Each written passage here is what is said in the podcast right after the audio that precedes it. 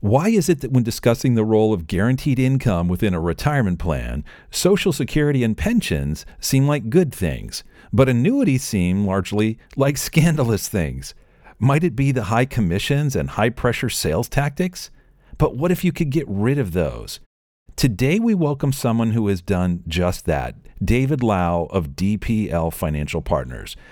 David helps us explore the wide world of annuities, what they are, what they do, and how fiduciary advisors are using them today. Stay tuned as we discuss all this and more right now on the Retirement Lifestyle Show.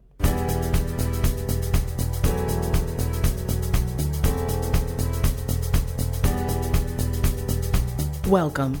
You are listening to the Retirement Lifestyle Show with Roshan Lungani Eric Olson, and Adrian Nicholson. This show is an exploration of ideas to help you work toward your ideal retirement. Get ready for the financial independence of your dreams. Welcome to the Retirement Lifestyle Show. I'm here today with one of our co hosts, as we usually are. That's Adrian Nicholson. I'm Eric Olson. Our uh, other co-host couldn't make it today uh, unexpectedly. Roshan will be back next week. Too bad for you, Roshan, because you're going to miss out on an awesome conversation that we're scheduled to have today with David Lau. David is a serial innovator and fintech guy who's been in the industry in one com- uh, fashion or another, one role or another, launching b- innovations that the industry has long needed. I remember uh, 10 years ago first uh, encountering one of the tools that David innovated with uh, a, a commission free, no load variable annuity. And I thought, wow, this is awesome that the industry is going this way. I had no idea who was the, the genesis behind that idea or the driver behind that idea, but we get to have him as a guest on the show today. So today, uh, David, in his role now, is the head of DPL Financial Partners, which has innovated still again in the space, offering a variety of commission-free annuity and insurance products in, in, in a setting or in an industry that is, for the most part, offering clients very little choice in that category, at least has been until David and his team started to innovate here and it, it both teach advisors like Roshan, Adrian, and me how these tools can be used, as well as teaching insurance companies that indeed there is a market for these sorts of things and uh, they should start to develop those. So we're extremely grateful not just for you being on the show here to, with us today, David, but also for the work that you've done and, and honestly the contribution that you've made to, I think, more a more fiduciary approach to serving clients. So welcome. Thanks, Eric. Uh, good to see you too, Adrian. Look forward to the conversation. All right. Yeah, we're really always happy to have a, a guest on this show, David, and I'm really looking forward to this conversation. I'm sure our listeners are going to get a lot of really good content and some good expertise mm-hmm. here. So I'm ready to go. Amen. Terrific. So uh, I want to just say to our listeners, we have not in the two plus years that we've been recording this done a dedicated episode to the subject of annuities we've touched on a variety of insurance products in the past to explain how they work but haven't really done a deep dive on annuities. And so today is a bit of a true confessions or mea culpa hmm. for you our audience to understand perhaps why that is. So the the and it's connected directly to the question of commissions. So as you, our listeners, know, we have um, shaped our practices in a way that are are fiduciary practices, meaning we're not looking to we're not looking to come in under the guise of saying we're going to do something in your best interest, but in our back pocket we have a tool that we can whip out persuade you to uh, purchase, and suddenly we can go make a boat payment. so instead, what we have done is to say, well, since there doesn't seem like there's a clear path toward those sorts of tools that historically have carried these commissions, we just won't talk about them at all, or at least not much.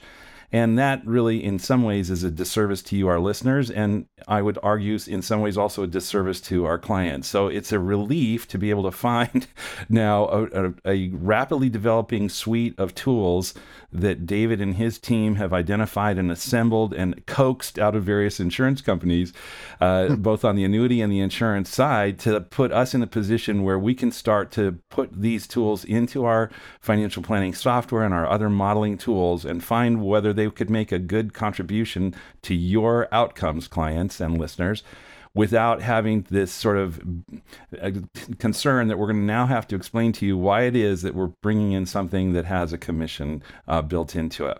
So that's so I think I'm done with the mea culpa for right now, and and we could uh, proceed on to talk about these tools themselves. So David, actually, be, before we talk about the tools, would you just say a few more words about kind of your your path? How how is it that you're leading DPL, and how how is it that uh, your career got here? Yeah, well, I've I've had a long. Thanks for that, you know, intro. You know, Eric set some good context for what we'll talk about.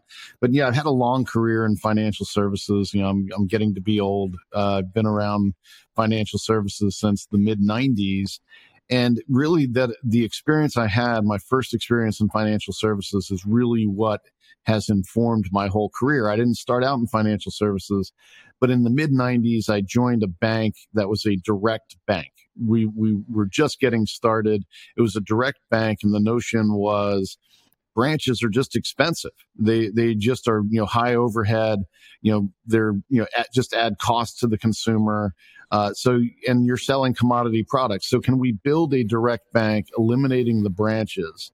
Uh, and provide better value products to the customer by eliminating what is effectively really expensive distribution you know, in the form of a branch. And then, you know, kind of fortunately, as we were getting this bank launched and we were, you know, a year or so into it, uh, the internet came along and we basically had already an internet model effectively, you know, as a bank. So we became the first internet bank in the country.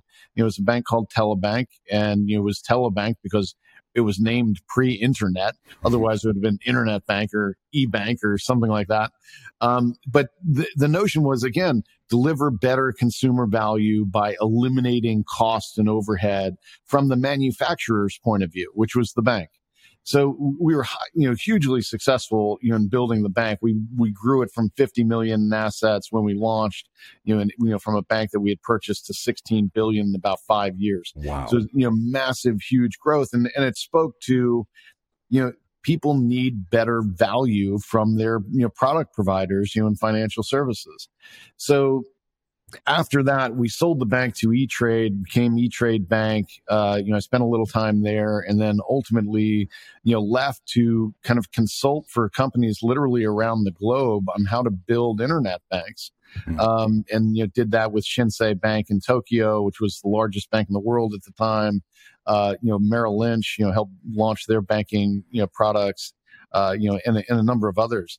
Uh, before then rejoining uh, one of the founders or the founder, you know, the primary founder of the bank, a guy named David Smilow, who's you know here on my board now at, at DPL, um, where he founded an insurance company called Jefferson National with the same notion. Can we eliminate the expensive distribution in order to provide better products? And in insurance, it's not branches, it's commissions and also by the way wholesaling right? So you know if you know for people who don't understand what that means is one when you're getting traditionally a life insurance product or an annuity product, uh, you know, there's the broker who's selling you or agent who's selling you the policy. They're getting a very hefty commission on that product, or historically they have. And then there's the wholesaler who works for the insurance carrier who's talking to that person, convincing them to sell their product. And by the way, one of the best ways of doing that is giving them a really big commission. So the and and that commission, by the way, is paid. And this is a common misunderstanding, you know, based on the way they often get presented to clients. That commission is coming from the client. You know, it's not coming directly from the client immediately. The, the insurance carrier is paying the agent that commission, but then the price of the product gets to be really expensive. So the insurance company starts taking back that commission little by little, year after year after year. And that's why they lock you up into a policy so that they can make sure they get their money back from the commission. But, you know, the client is paying a very expensive price. So when you looked at, you know, kind of driving change in the insurance world, it's okay, number one, we got to get rid of the commission. You know, everything else in the world is going to no load mutual funds.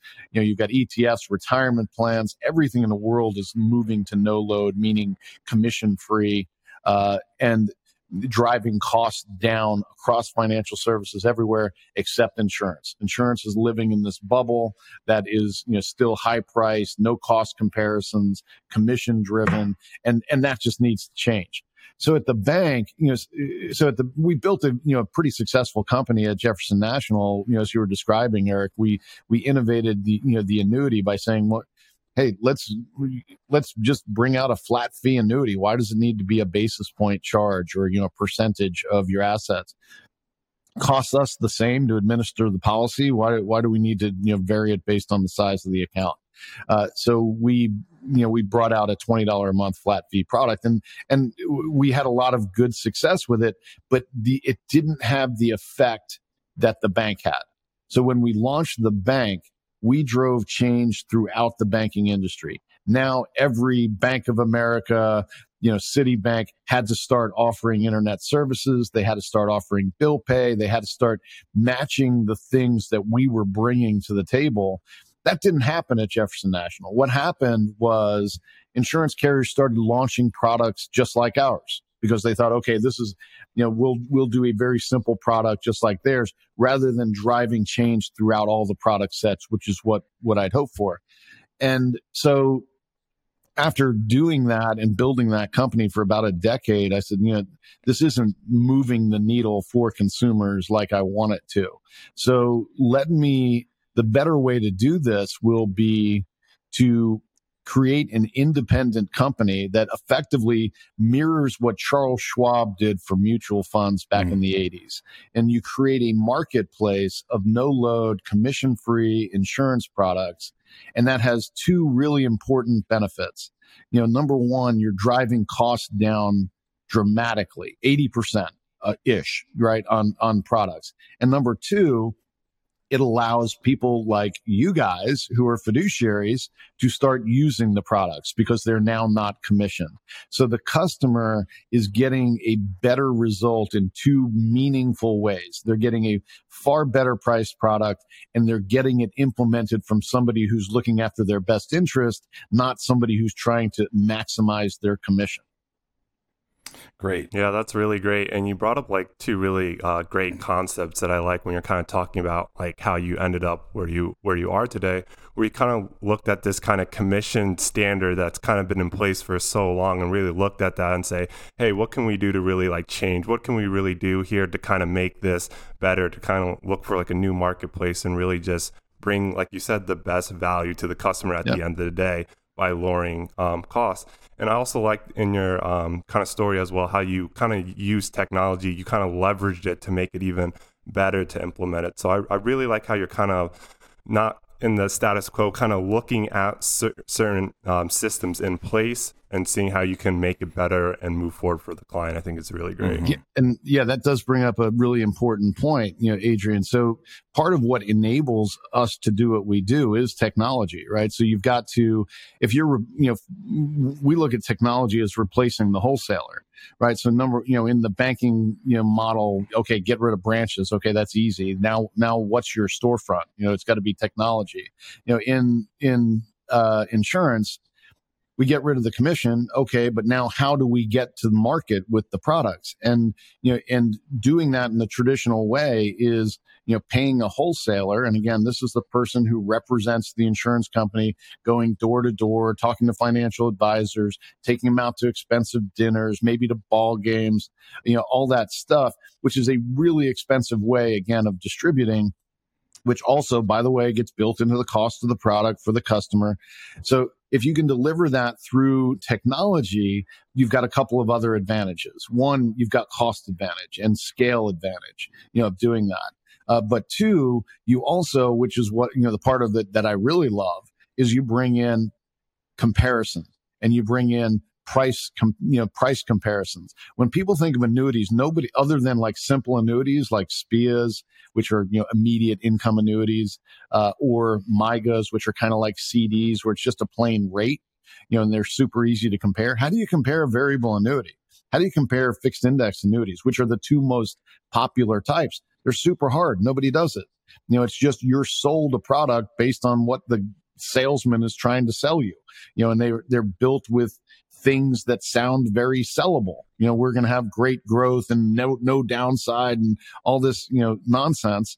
Um, when really what you want to be able to do is compare product to product. Let's find the best product. And that's what you do with every other product that you're working with for your clients, right? I mean, you don't just pick a mutual fund based on the wholesaler who shows up and says, Hey, this is a great fund. You, you've got tools to evaluate, right? So we do the same thing. So our technology, some people have likened it like to Morningstar's, you know, fund analyzer, you know, that we bring technology so we can normalize looking at annuities. And you don't need to be an annuity expert to find the best product for your client. You just need to know what you want to deliver for the client. And then we bring technology to compare all the products in the market and say, this is the best one for your goal. And so, and I think that's hugely important as well because before you know before something like that carriers the only thing they really compared about cared cared about competing on were commissions and you know bells and whistles not value you know, it's interesting. I wasn't thinking that we would necessarily talk about tools for evaluating this, but it makes sense. On your website, I noticed uh, there and played with one of the tools there actually, which yep. is allowing you to go in and say, okay, here's the here's the parameters for this particular client.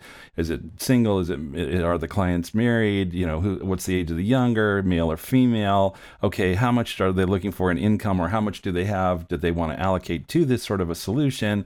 now here are the here are the various tools. I thought it, it, was interesting it was tool agnostic because it brought back in some cases it brought back uh, a, what you called a spia for our listeners. That's a that's a um, single premium immediate annuity spia or spia. Uh, and it compared those with a variety of other de- deferred annuities just yep. showing which is going to provide the the best result for this client if they're looking for income or or what. So yeah, thank you for the set of tools. I know I'm going to be going back and using that now again and again and then trying to find things that and and the parameters of those in the current state of the market because interest rates are going to change some of those outcomes a little bit, et cetera, et cetera. But then to be able to bring that into a financial plan. So yeah. Did you so want to respond it's, to It's important again just mm-hmm. to focus on outcomes, right? We mm-hmm. we don't care about product; it's outcome. You know, mm-hmm. what what are you looking to deliver? So I don't you know care whether it's a variable annuity or a SPIA or fixed indexed annuity. You know, and the client doesn't. They care about the result and the outcome, mm-hmm. and so that's why we you know we look across all product types. Just tell us what you're looking to do. We'll find the best product to do it. Mm-hmm.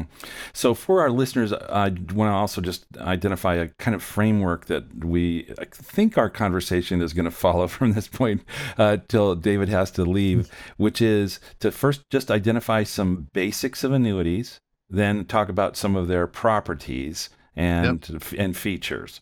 Then, third, there are criticisms, and we've touched on some of those, so we don't necessarily need to go all that much deeper in those, but there are indeed responses to the critics. And then I'd really love to spend m- most of the remaining time actually on the various applications for these various tools. So, if you don't mind, David, I'm gonna actually take a quick stab at this, and then if I completely muff it, you can correct me, and we can we can or we can even delete things from the recording. We're in, we're in good shape there. Great. but listeners, I think the simple way to understand annuities, if your head is already swimming, thinking I don't really understand these, there there's there are many, many types of them, but I think they reduce in the simplest, simplest terms to the following two choices.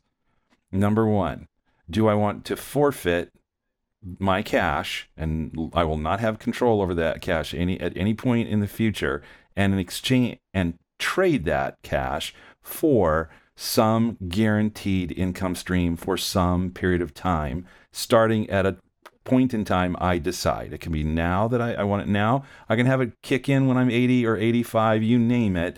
But it, or I can have it last my whole life. I can have have it last a few years. But the point is, is that you're forfeiting that cash. The other form is where you don't forfeit that cash, although it it may be that it that depletes over time. But these are normally referred to as deferred annuities, even, even though I referenced the concept of deferring the, the inception of income in, in talking about quote unquote immediate annuities. But in this case, too, you have the choice of when do you start that income? It could be now, It could be later, it, and and there's then mel- many many different manifestations and permutations of those different tools. But that's the essential thing. It's a it's, it's an approach of trading cash for for some a guaranteed or or using cash to obtain uh, commonly an income stream or tax deferral. Is it? I don't know that there's much more to say about that, but David, you think Eric, you're completely missing it, bro. Here's what this really looks like. No, that's that's completely fair. I think about it before you know giving a framework for how I think about it. You know, in terms of the products, like you said, there's lots of products, and so you know, lots of different product types. So one of the things is, you know, people sometimes hear annuities and they're like, "Oh, annuities," you know, a, a you know controversial product, and the the thing is, they're not controversial among people who aren't that don't have a financial incentive around them, right? Mm-hmm. So academics with academics who study retirement, Nobel Prize winners, retirement researchers, they are universally supported for retirement income. Universally. You, you can't find a legitimate academic who doesn't like the annuity structure. And an annuity structure has been around since the Roman times. Right. And so it's, it's a great device and it's a great structure you know for for pooling risk and creating you know lifetime income it's a really solid structure the controversy and problems come with commissions. So, you know, commissions, as I say, are the root of all evil in you know, you could probably say it in anything, right? But it's certainly in annuities. They're, you know, commissions are a bad structure. They drive up pricing. They create this, you know, you know, poor incentives that are not aligned with the customer's interest. Uh, you know, they create the need for bells and whistles to differentiate and create sales mechanisms. So there's all kinds of bad that comes from the commission. You eliminate the commission, you get down to a fundamental structure that is very valuable to a financial advisor and to a client. And so now to get to the way, you know, I think about it is so the SPIA, as we keep talking about, is the immediate income annuity, single premium immediate income. That means basically, as you described, you're taking some assets and you're buying an income stream. That's the way to, you know, kind of think about it. you you've turned and, and now, and right now is actually a really good time to do that. We've had a, you know, whatever 13, 14 year bull market, take some of the chips off the table, as they say. And let's, if you're approaching retirement, let's buy income with some of the gains. It's a, it's a great thing to do. However, behaviorally, it's a challenging product. Lots of clients don't like the notion of I've turned over these assets to the carrier. You know, what if I get hit by the proverbial bus tomorrow? Uh, you know, do I lose all that money? You know, that's the concern. So they're not very popular products, you know, with clients and financial advisors, frankly, don't also like losing control, you know, of the assets should they're, you know, so they can be reactive to client needs. Um, so really good products in terms of the value, tough behaviorally, uh, both for advisor and client. So the most popular products are variable annuities and fixed indexed annuities. Um, and the way to think about those is before taking income, you're going to accumulate. Your assets are going to grow. How would you like them to grow? In a variable product, hence the name, you're going to invest in funds you know, just like mutual funds, you're going to invest in funds, you're going to be in the market, your assets can go up and down. You know, based on the market performance. So you've got variable accumulation. The benefit of the annuity through that variable variable accumulation is you also get tax deferral, which is a is, which is a valuable component of you know any account. You know, let's not pay taxes, let's defer it. You can get you know compounded growth on that. That's terrific. With a fixed index, you're growing more like a bond. You're growing, you know, not in a variable component. You've got a downside protection. You can't lose assets due to market performance. They offer a fixed rate you know, in the account, you know, you know, our products right now are, you know, two and a half, three, maybe three plus percent in the, in the fixed account. And then you also have what they call indices, you know, that you can invest in, you know, the S&P. And the way that kind of works is you get a downside of zero, so you can't lose money, and then you get a limited upside. You know, maybe it's five, 6%, you know, in the S&P. So it's, it's a very safe product, you know, and you, you're taking risk off the table, but, you know, don't let anyone tell you it's going to, you're, you're investing in the S&P and you're going to get no downside with, you know, all the upside. It's going to perform more like traditional fixed income. You're going to get, you know, three ish percent returns. And then ultimately with either of those products where they get really powerful, you get that benefit of tax deferred growth.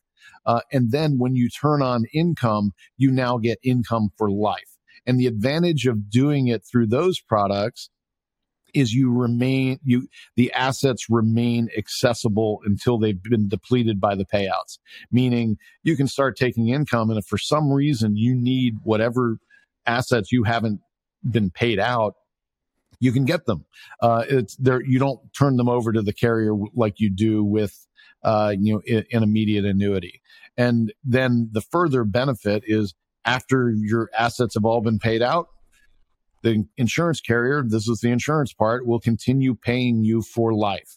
And that is a really valuable, you know, benefit, you know, for a financial plan in many different regards. Yeah, that's a really great point that you brought up. And I kind of like how you said, like, um, some of the previous podcasts we had, we kind of talked about kind of like alternatives to bonds. Like bonds sometimes are losing people money. Given the current interest rate environment, it's a conversation our clients are having more and more where they're looking for other areas of income. Since we're on the topic of annuities today, kind of like given like the outlook where interest rates are going and what people are talking about with them, how how do you think annuities are going to really respond in the future with with this given interest rate environment? Yeah, it's, I mean, interest rates affect everybody. So annuities, you know, in higher interest rate environments, you know, had higher payout rates, offered higher you know, caps and, and interest rates and stuff like that. But actually in low interest rate environments is where annuities really shine relative to traditional fixed income. So, you know, because annuities have risk pooling, you know, I, I quickly mentioned that earlier, meaning, you know, the carrier is taking all these lives, you know, they're, you know, building actuarial models around how long people will live. And then they're in the payout rate that is given to the client, meaning how, what percentage of your assets are they going to pay you each month? Um, is factored in this, you know, what they call a mortality credit. So you're going to get paid a little bit above the interest rate because of this risk pooling. And that risk pooling amount doesn't change in a low interest rate environment, right? That stays, that stays steady you know, regardless, it doesn't change, you know, the interest rate environment doesn't have effect, you know, on mortality.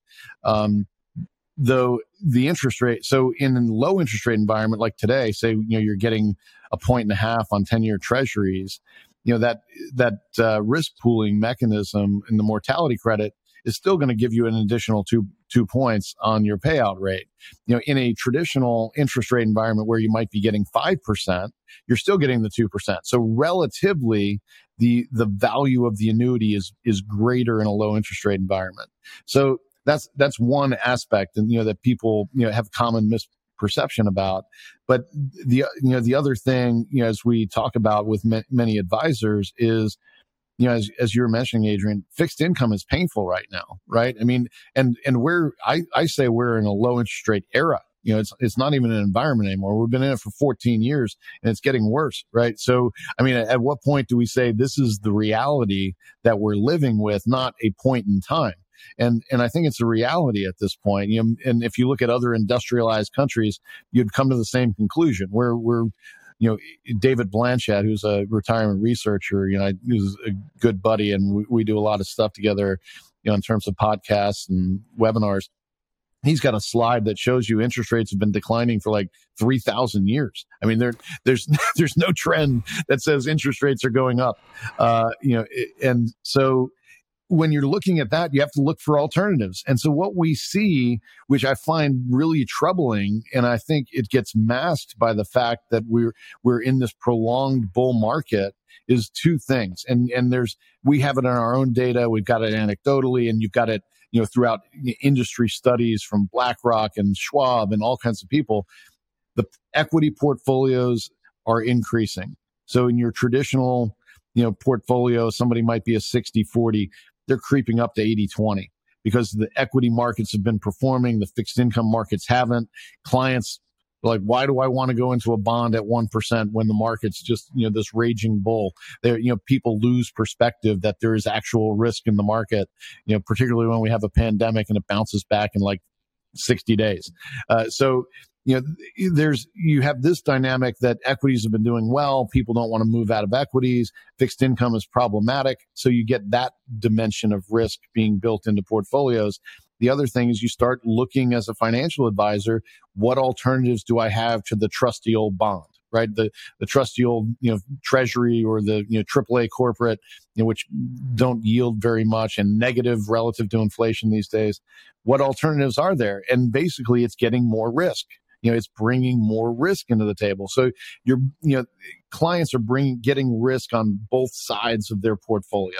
They're getting more risk because they're heavier, you know, allocated to equities. They're having riskier fixed income. And that's why I think, again, you know, I get so passionate about what we're doing because we're giving advisors like you guys a whole new tool and a safe one. You know, I mean, you know, in insurance carriers, you know, these are very safe investments. You know, I'm not saying they're risk free, but you know, these are, you know, these are safe investments. It gives you a whole new tool, you know, outside your investment world to help deliver better outcomes for your client.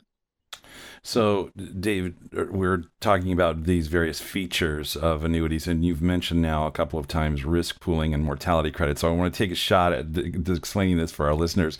So, listeners, imagine that you and nine of your neighbors, you're all 60 years old, and you all have a life expectancy, at least according to broad population tables, let's say, of 25 years from that stage. Uh, maybe it's 30. We'll just use 25 for this purpose you might all go buy a bunch of bonds for a portion of your income and figure, okay, I'm probably going to live around 25 years.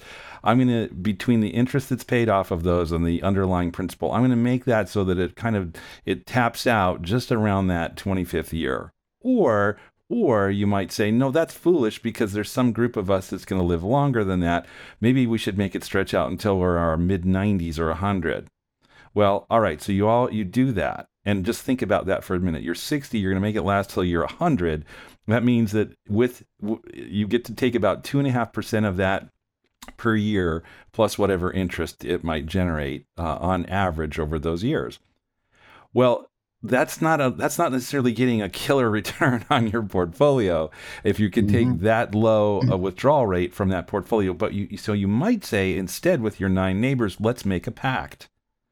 Let's instead agree that we will, as a group, insure one another because we know on average that we probably will live till 85. That's 25 years. Now we can take 4% per year plus a little bit of that interest instead of a mere two and a half.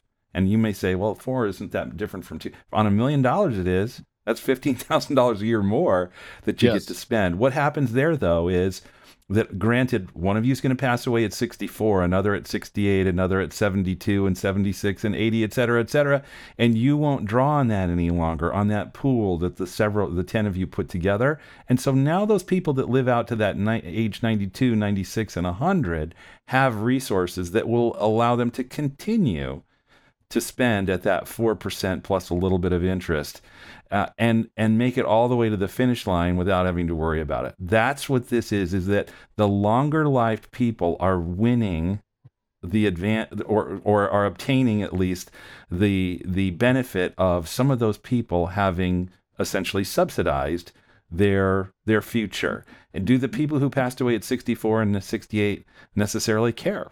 Well, maybe their kids care a hmm. little bit, but they don't care because they're not here to care anymore. So that's the principle of of pooling the risk of uneven life expectancies and then allowing the longer life people to have the the confidence that they can continue to have a, a, a better lifestyle than they otherwise would have if they were every single one of them trying to hedge against the risk that they'd all live till 100. That's that's right. So that's you know so you know for financial advisors who you know say oh I can do what an annuity can do. I can manage money like the insurance carrier. Maybe but you you also can't pool risk right? And and that's really the the value you're getting there. And so there's a couple of things that you know people you know should realize. You know number one you know probably for your clients they're likely to be in the better part of that risk spectrum. Mm-hmm. You know, the wealthier, healthier set, you know, tend to live longer. Um, number one. And number two is, you know, life expectancy, particularly again for the wealthier, healthier, continues to expand. Um, and you know, MIT Age Lab, you know, they'll, they'll say right now, you should expect that you will spend a third of your life in retirement. You know, think about that.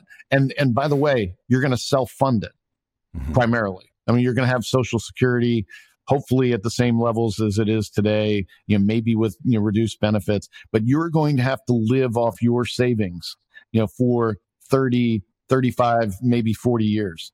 Uh, so that that is a tremendously long period of time. It's a difficult burden. It's it's a psychological problem for clients who fear that. So there's you know a number of a number of things. I'll get to that in, in just a second. But just on an easy way to quantify what risk pooling means. Let's like bring it home. You know, we talk about this. Here's the, you know, here's how you risk pool. Here's what it means. There's more mortality credits. Well, and, you know, annuities do better in a low interest rate environment. Well, to Eric, if to your example, if you're looking to fund, say, $50,000 of income for 30 years, you know, you, if you're going to look to today's fixed income market, it's going to cost you, let's say, you know, a million one, a million two in assets to fund that income need for those 30 years. So you're going to have to dedicate a million, you know, million two in fixed income to do that. You can fund that same income need with an annuity for six or seven hundred thousand dollars right that's a tremendous advantage you know so when you're looking at the portfolio you know for a client you've got these underperforming fixed income assets so what can you do you know you look for options and annuity is a really powerful option today and that's what retirement researchers will tell you you know wade pfau's david blanchett's annuities are about 40 to 45% more efficient in today's interest rate environment at generating income. So why wouldn't you do it? The other benefit to it is that now you've got surplus. Instead of the million two, you only use 700,000. You've got 500,000 of surplus, which can now be invested in something that can actually grow right? So, and you're going to do it for 30 years, 35 years. That $500,000 is going to turn into three, $4 million, depending on what kind of return you get on it.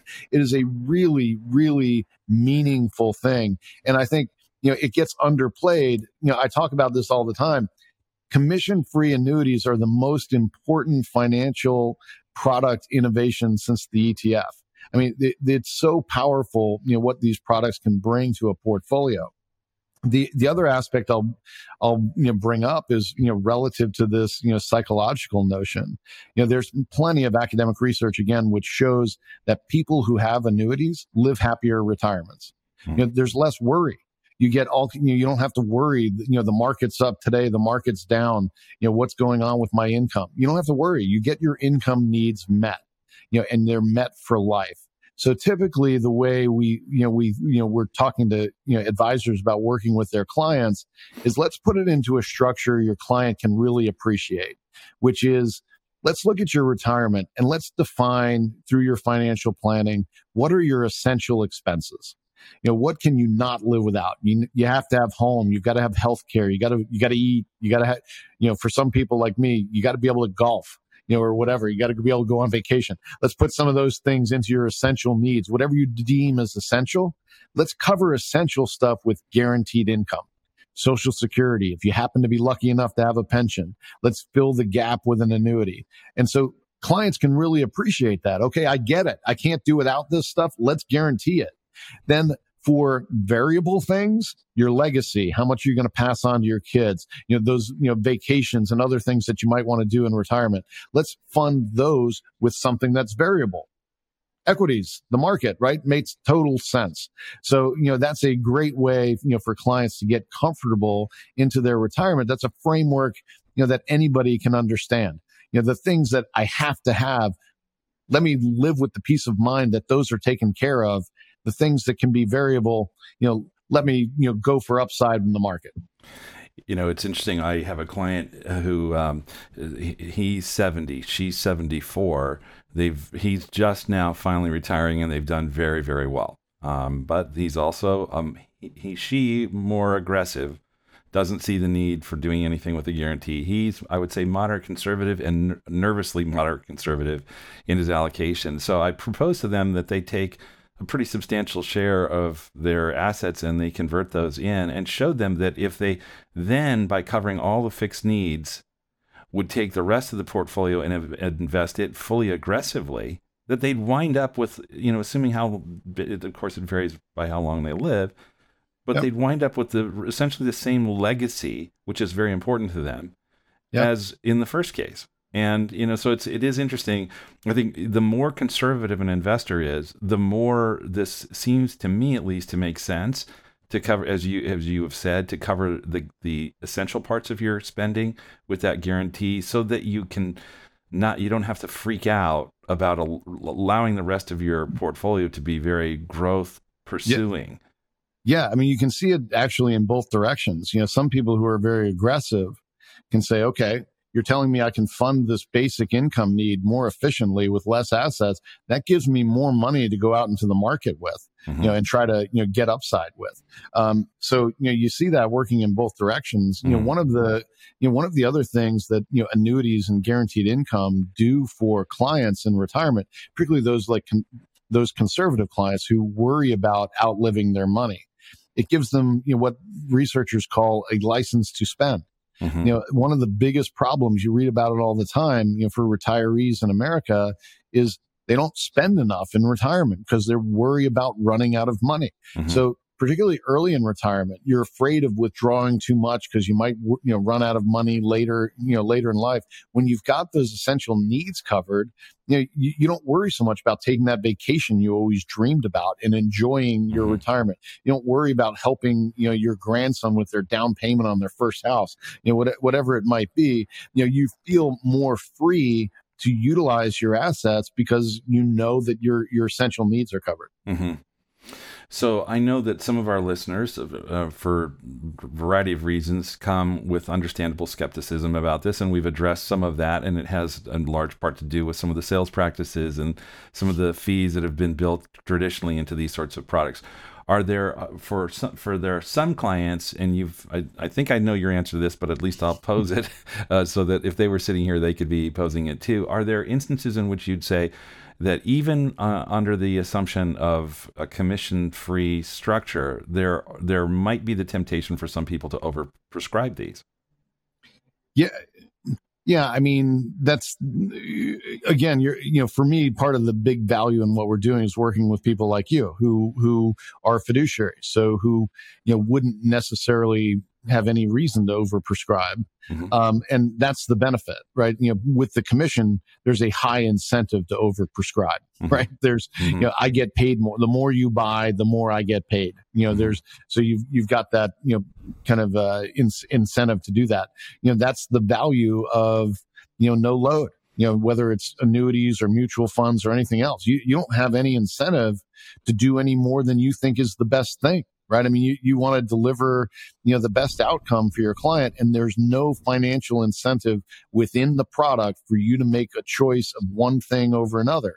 It's just, you know, what do I think is going to deliver the best outcome for this client given their particular, you know, needs, disposition, you know, you know, psychology, you know, etc. So I think, um, you know th- that's a huge advantage of, of no load just in in general all right and Go ahead. No, yeah. So, and my colleague Roshan also had said, you know, Eric, I think I've, and, and this is, I think he was just sort of like, I think one of the criticisms I've heard is that there, there are certain ages beyond which there, it's, it's now not useful to concern yourself with this. You, you to to if you you need to get on it a little earlier, maybe is the implication of this. But I think the way that he would structure this question is, is to say, is there an age beyond which, or a, a proximity to your life expectancy beyond which, you probably you've you've kind of missed that best window of opportunity, and now the argument in favor of this sort of a solution has really been diminished by just the passage of time. Yeah, I mean, certainly when you're talking about income products, that that would be the case. You know, if you're, you know, 80 and and frankly, I mean, there are limits within products. I mean, insurance carriers won't let you write, a, you know, an income product for a hundred year old person. I mean, it doesn't mm-hmm. doesn't make any sense. Mm-hmm. Um, so, you know, once you get to you know 80, 85 years old, it, you know, the income products, you know, don't necessarily uh, you know, play as much of a role um, though it might if you've got somebody with a you know particularly you know long life expectancy for you know whatever you know family history reasons but but that doesn't mean you know annuities don't work for that person right mm-hmm. because again structurally you're getting tax deferral and you're mm-hmm. getting you know the benefit of accumulation so you might not be looking for income but you might still say okay fixed income market's pretty tough um, MYGAs, which are multi-year guaranteed annuities, you know, which is just like a CD, uh, except with tax deferral, might offer an attractive rate. And it's a you know three year product. It's a four year product. That that could make complete sense for somebody who's even you know you know 85, 90 years old. Um, you know to you know to think about you know something like that. And again, they're not losing their assets. You know they're not turning over their assets. You know like with a SPIA uh, you know, or, or something like that. So it's just another in, investment product, you know, that could make sense. So for you and our listeners, I'll just mention that one of the things that we look at in, in, trying to shape the the asset allocation plan is to house the fastest growing things in their tax free category if they have some Roth or the through creation or con- conversion. Uh, they're tax inefficient things in an IRA, and then they're tax efficient leftovers in a taxable account.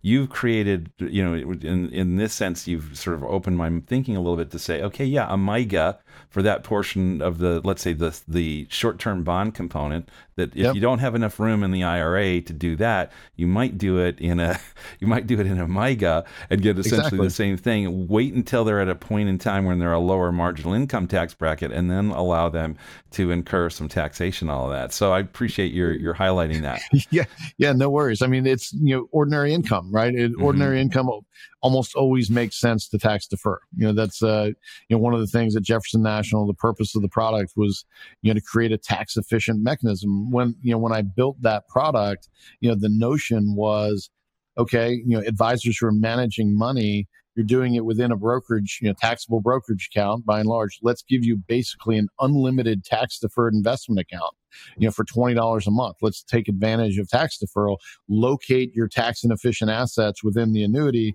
the tax efficient stuff within the brokerage account, just like you were just describing. Um, so yeah, it, it, it, makes, you know, all kinds of sense to do mm-hmm. that. You know, the value, you know, tax deferral, as I used to say all the time, you know, when I spoke on tax deferral a lot, you know, tax deferral is valuable. It's valuable to the tune of, you know, done right, you know, 2%, you know, annually to a portfolio. But in the case of traditional annuities, if the annuity costs you 150 basis points just to own it, you know, you've virtually killed the value of tax deferral. So again the you know the the value of no load when you when you start looking at that and you know the the other I'll just put this in quickly the other you know application lots of advisors see and clients for MYGAs, you know, again, the multi-year guaranteed annuity is CD replacements. You know, there, there are mm-hmm. people who, you know, have lots and lots of money in CDs and assets in CDs and they yield almost nothing mm-hmm. uh, today. You know, those those are you know particularly inflation adjusted. You're just losing value in an annuity. I mean, in a CD. I'm sorry, uh, where you can get you know similar safety, not the FDIC insurance, of course, but you can get you know very safe MYGA simple products with you know attractive rates. If you look at you know CD rates compared to MYGA rates, the you know MYGAs are paying you know significantly more. So how uh, is it CDs. that the the annuity providers are able to do a higher rate than is possible for the banks? What what's what leads to that outcome? I would be thinking they're dealing with the same underlying investment opportunities in the bond markets to support. Yeah, some of it's structural relative to you know how you can you know lever your assets as a as mm-hmm. a you know financial institution. Mm-hmm. Uh, you know, some of it is of course overhead. Mm. Uh, you know, banks still have bank branches despite mm. our best okay. efforts. All right. Um, so the banks still have you know very expensive overhead, uh, and the assets. And don't forget the assets that are primarily driving returns on the bank side are mortgages. Mm-hmm. Right. So mortgage rates are down dramatically. So their their spreads, you know, with their overhead are super tight. Mm-hmm. Um, so there's you know there's not as much yield within mortgages as an insurance company who is managing you know to the fixed income world so mm-hmm. you know great example i usually use for financial advisors is you know that because insurance companies are among the best fixed income managers in the world. That's what they do. Mm-hmm. You know, Allianz, who's one of the largest fixed income managers, you know, insurance companies on the planet, PIMCO manages their, they own PIMCO. PIMCO, you know, which is, you know, one of the, you know, largest, if not the largest fixed income manager on the mutual fund ETF side is owned by Allianz, who manages Allianz's portfolio. Mm-hmm. So you're getting, you know, kind of PIMCO, you know, I'm, I'm, i probably can't say this regulatorily, but you're kind of getting a PIMCO managed portfolio, you know, along with risk pooling when you're getting a you know product like from Allianz. So mm-hmm. uh,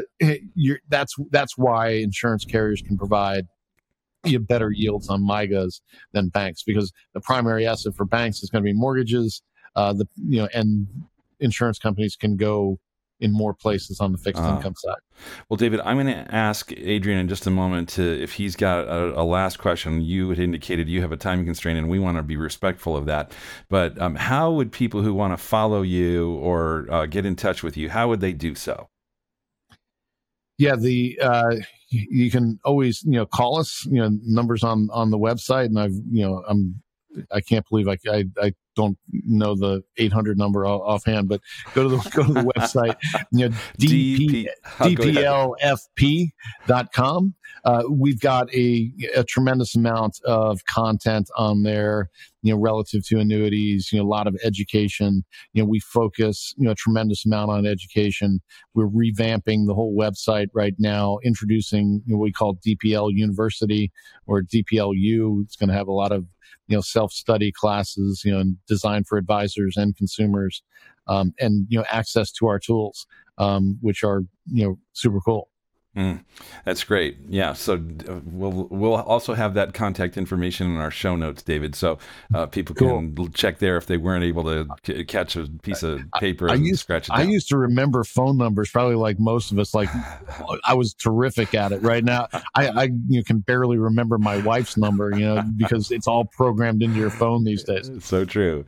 So Adrian, did you have any last questions before we? I think we covered everything. I really enjoyed our discussion today, David. But again, thank you for being here. And I'm sure you really helped our listeners who just had more questions about annuities or considering annuities. You really kind of gave them a really good overview on on what to start and what to look for. But Eric, I'll pass it over to you. Okay. Well, listeners, thanks so much for sticking with us. I I know you know different. There's different persistencies during various episodes of our podcast, and I have a strong sense that we're going to have a, a deep persistence on this particular episode, and that's David entirely attributable to you. So thank you so much for joining us. It's we're really grateful, and I know our listeners will be grateful too listeners, if yeah. you do wonder how to uh, find those show notes, then here, here's another web address for you to remember retirementlifestyleshow.com. Retirementlifestyleshow.com look, if you're listening to this very recently, it's going to be, um, you know, uh, or I should say, shortly after our releasing this, it's going to be straight up there on the website. If you can't find it on the first three or four or five or whatever the display on the first page,